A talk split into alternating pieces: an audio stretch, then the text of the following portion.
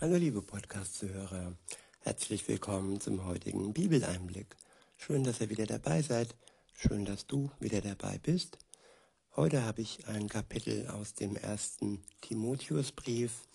Es ist das Kapitel 6 und ich benutze wieder die Übersetzung Volksbibel von Martin Dreyer.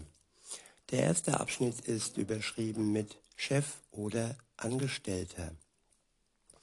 Ab Vers 1 heißt es, alle, die irgendwo angestellt sind und einen Chef über sich haben, sollen ihm auch Respekt entgegenbringen.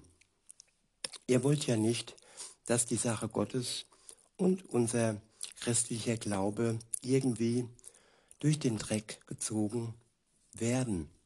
Ist doch klar, oder? Das gilt natürlich auch dann, wenn dein Chef ein Christ ist und ihr dadurch auf derselben Ebene seid. Gerade dann sollt ihr alles geben und euch ihm voller und euch ihm voller Liebe unterordnen.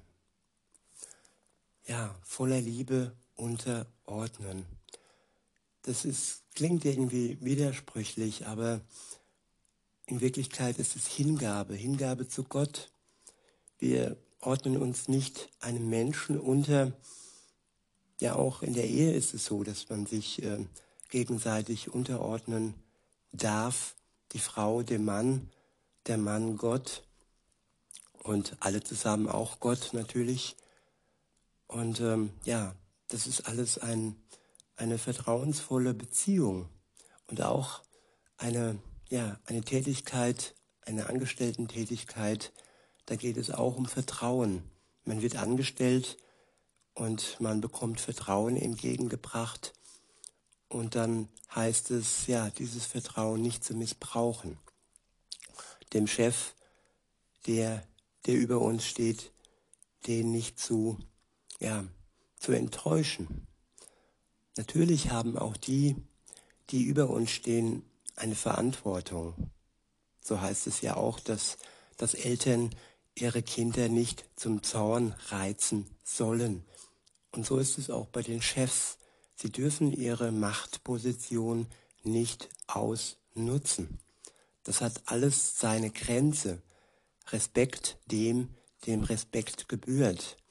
Und wenn wir unter einem Tyrann äh, angestellt sein sollten, dann heißt das nicht, dass wir uns von ihm wirklich ähm, gesundheitlich zerstören lassen müssen. Es geht immer nur dann Respekt, äh, man kann nur dann Respekt geben, wenn der andere einem nicht äh, ja, kaputt macht und fertig macht. Weil das ist hier nicht gemeint. Es ist andere Bibelübersetzungen übersetzen auch ähm, Sklave mit äh, Angestellten. Und ähm, ja, wir haben dann halt immer direkt das Bild im Blick, Sklave, Peitsche und Unrecht und nein, also hier ist gemeint, dass diese Beziehung wirklich harmonisch abläuft. Egal, ob es eine Ehe ist, ob es eine Eltern, eine Eltern-Kind-Beziehung ist oder ob es eben wie hier ein Angestelltenverhältnis ist, wo man wirklich zur Ehre Gottes arbeiten geht und ja, alles gesund abläuft. Weiter heißt es, und weil er auch an Jesus glaubt und genauso von ihm geliebt wird, wird alles daran, wird alles daran setzen, superfreundlich und lieb mit euch umzugehen. Ich wiederhole, und weil er auch an Jesus glaubt und genauso von ihm geliebt wird, wird er alles daran setzen, superfreundlich und lieb mit euch umzugehen ja, das sind so die, die optimalen Verhältnisse, sag ich mal. Aber wer hat schon einen Chef, der an Jesus glaubt, der von seiner Liebe ähm, äh, gefüllt ist? Und äh, oft ist es leider so, dass da was Ungesundes ähm, abläuft und da kommt es halt immer darauf an, ja, wie stark man selber ist, wie gesund man selbst ist. Und wenn ich so zurückschaue, in jungen Jahren, da konnte ich vieles besser wegstecken. Da waren meine Nerven einfach noch besser wie dann im fortgeschrittenen Alter. Und ähm, ja, und wenn ihr dann noch fit seid, dann könnt ihr einfach auch die andere Backe hinhalten und eurem Chef oder auch euren hm, Mitangestellten, euren Kollegen zeigen, dass ihr die Liebe Jesu in euch tragt. Und ich schließe mich da jetzt nicht aus. Auch ich kann die andere Backe hinhalten. Das ist immer eine Sache der Ausrichtung zu Gott.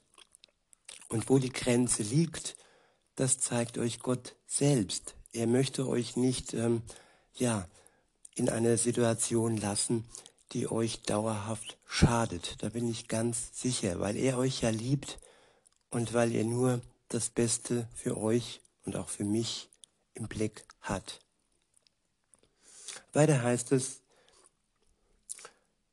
ähm, brenn das den Leuten bei euch ins Gedächtnis und erinnere sie immer wieder daran. Der nächste Abschnitt ist überschrieben mit Warnung vor Geld, Geilheit und Streit. Ab Vers 3 heißt es, falls jemand versucht, euch was anderes beizubringen, könnt ihr das sofort vergessen. Jeder, der sich nicht an die Sache, an die Sachen hält, die Jesus Christus uns beigebracht hat, schreibt sich selbst ab. Solche Leute sind total krank im Kopf, stehen auf endlos lange Diskussionen und dergleichen. Solche Gespräche führen immer zu denselben Problemen. Der eine wird neidisch und die tollen Argumente, wird neidisch auf die tollen Argumente, man beginnt sich zu streiten und fängt an zu lästern. Dabei kommen dann wilde Verdächtigungen auf. Das alles ist total unnötig. Ein Streit, der kein Ende findet, ein Streit, der in Neid und in wilden Verdächtigungen, in Lügen endet, in Rechthaberei und ja, sich immer rechtfertigen mit irgendwelchen Argumenten, die ja Vergleiche mit Birnen und Äpfeln an den Tag bringen und wo es einfach nur ums Recht haben, ums letzte Wort haben geht. Ja, das ist wie so ein Karussell, das sich dreht und dreht, aber es findet kein Ziel, weil es ja nicht geradeaus läuft, kein Ziel hat und immer wieder am Anfang angelangt, am Anfang des Streites. Und ja, das Wort von heute sagt hier ganz klar, das ist alles unnötig, total unnötig. Und wir sollten wirklich darauf achten, dass wir schnell aus solchen Karussells aussteigen, wenn wir erkennen, ja, dass das Ganze kein Ziel hat, sondern dass es unsere Kraft und unsere Zeit, ja, raubt. Ab Vers 5 heißt es, solche Menschen zoffen sich andauernd. Man könnte meinen, sie sind total durchgeknallt. Haben die denn die Wahrheit nicht gehört? Oder kapieren sie einfach nicht? Oder kapieren sie sie einfach nicht? Ja, es gibt Momente und Zeiten im Leben, da sind die Menschen einfach noch nicht offen für das Wort Gottes.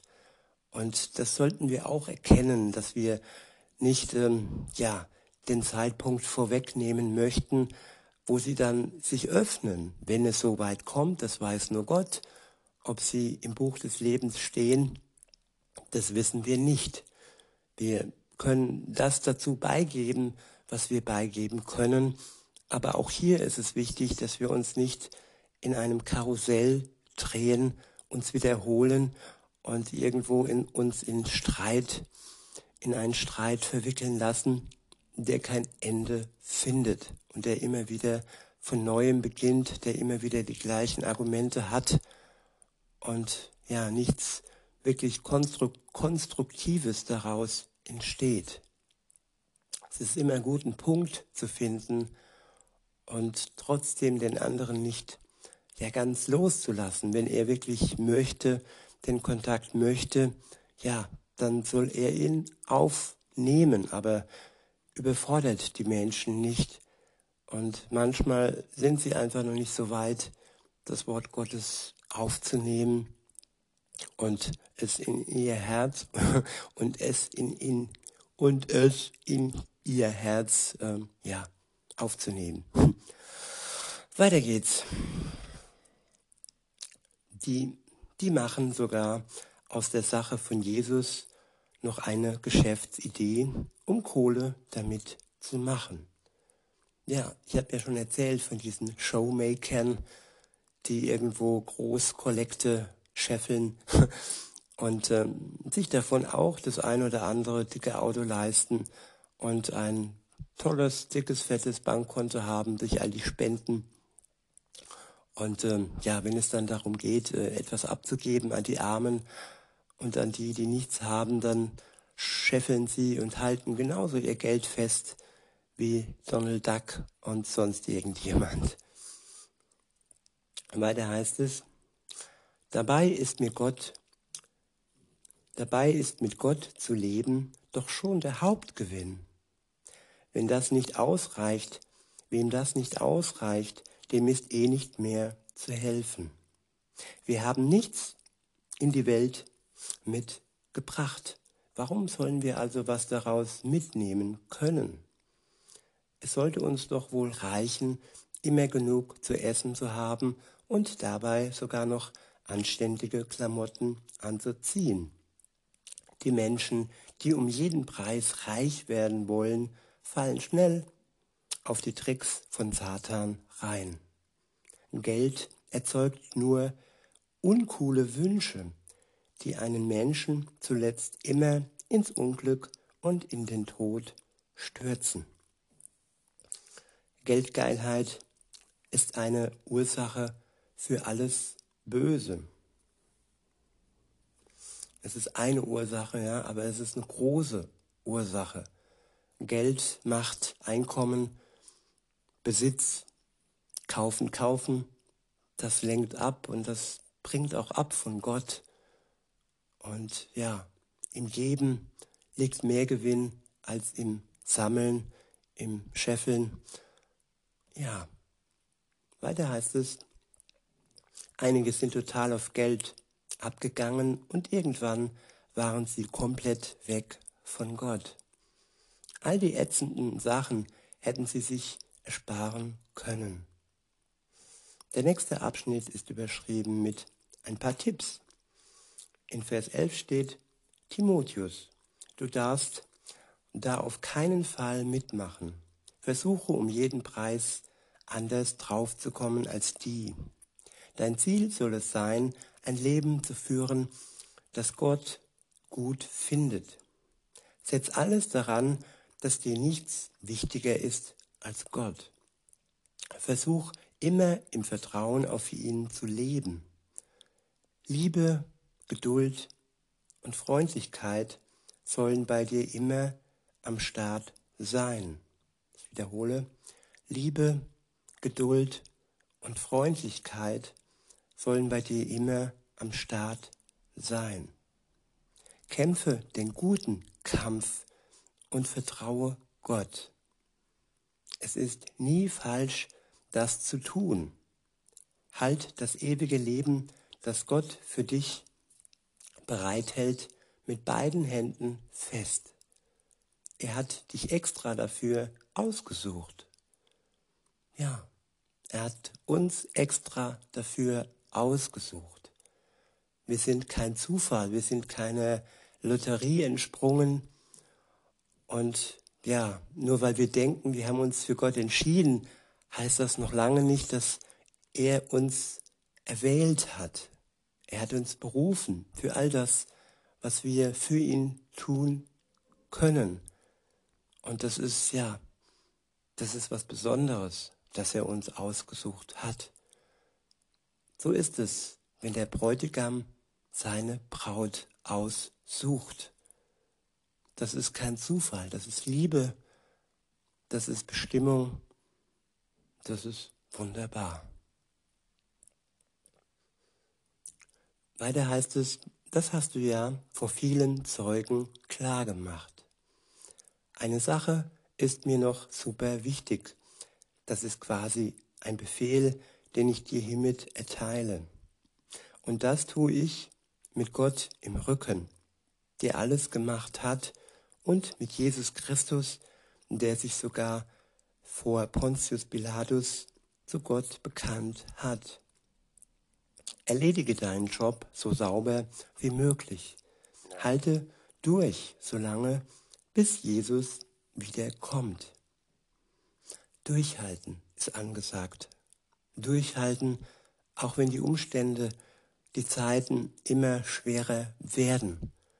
Auch wenn wir das, was wir sehen, das, was man uns sagt in den Medien und in der Presse und so weiter, ja, uns verwirren und uns wirklich schwere Gedanken machen, uns vielleicht sogar Angst und Panik verursachen, dann heißt es durchhalten. Durchhalten mit Gott, der uns ausrüstet mit Kraft, mit Geduld und auch mit Liebe. Wir sind nicht ohne Ausrüstung unterwegs. Wir sind immer mit dem unterwegs, was wir brauchen. Gott rüstet uns aus. Er lässt uns nicht mit leeren Händen dastehen. Weiter heißt es, wann die Uhr dafür schlagen, wann die Uhr dafür geschlagen hat, wissen wir noch nicht. Das weiß nur der Vater. Er ist der Größte, der einzig Gute. Er hat den Plan für die Welt in seiner Hand. Ich wiederhole. Er ist der Größte, der einzig Gute.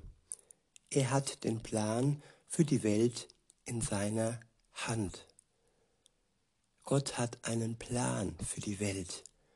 Gott ist nicht planlos.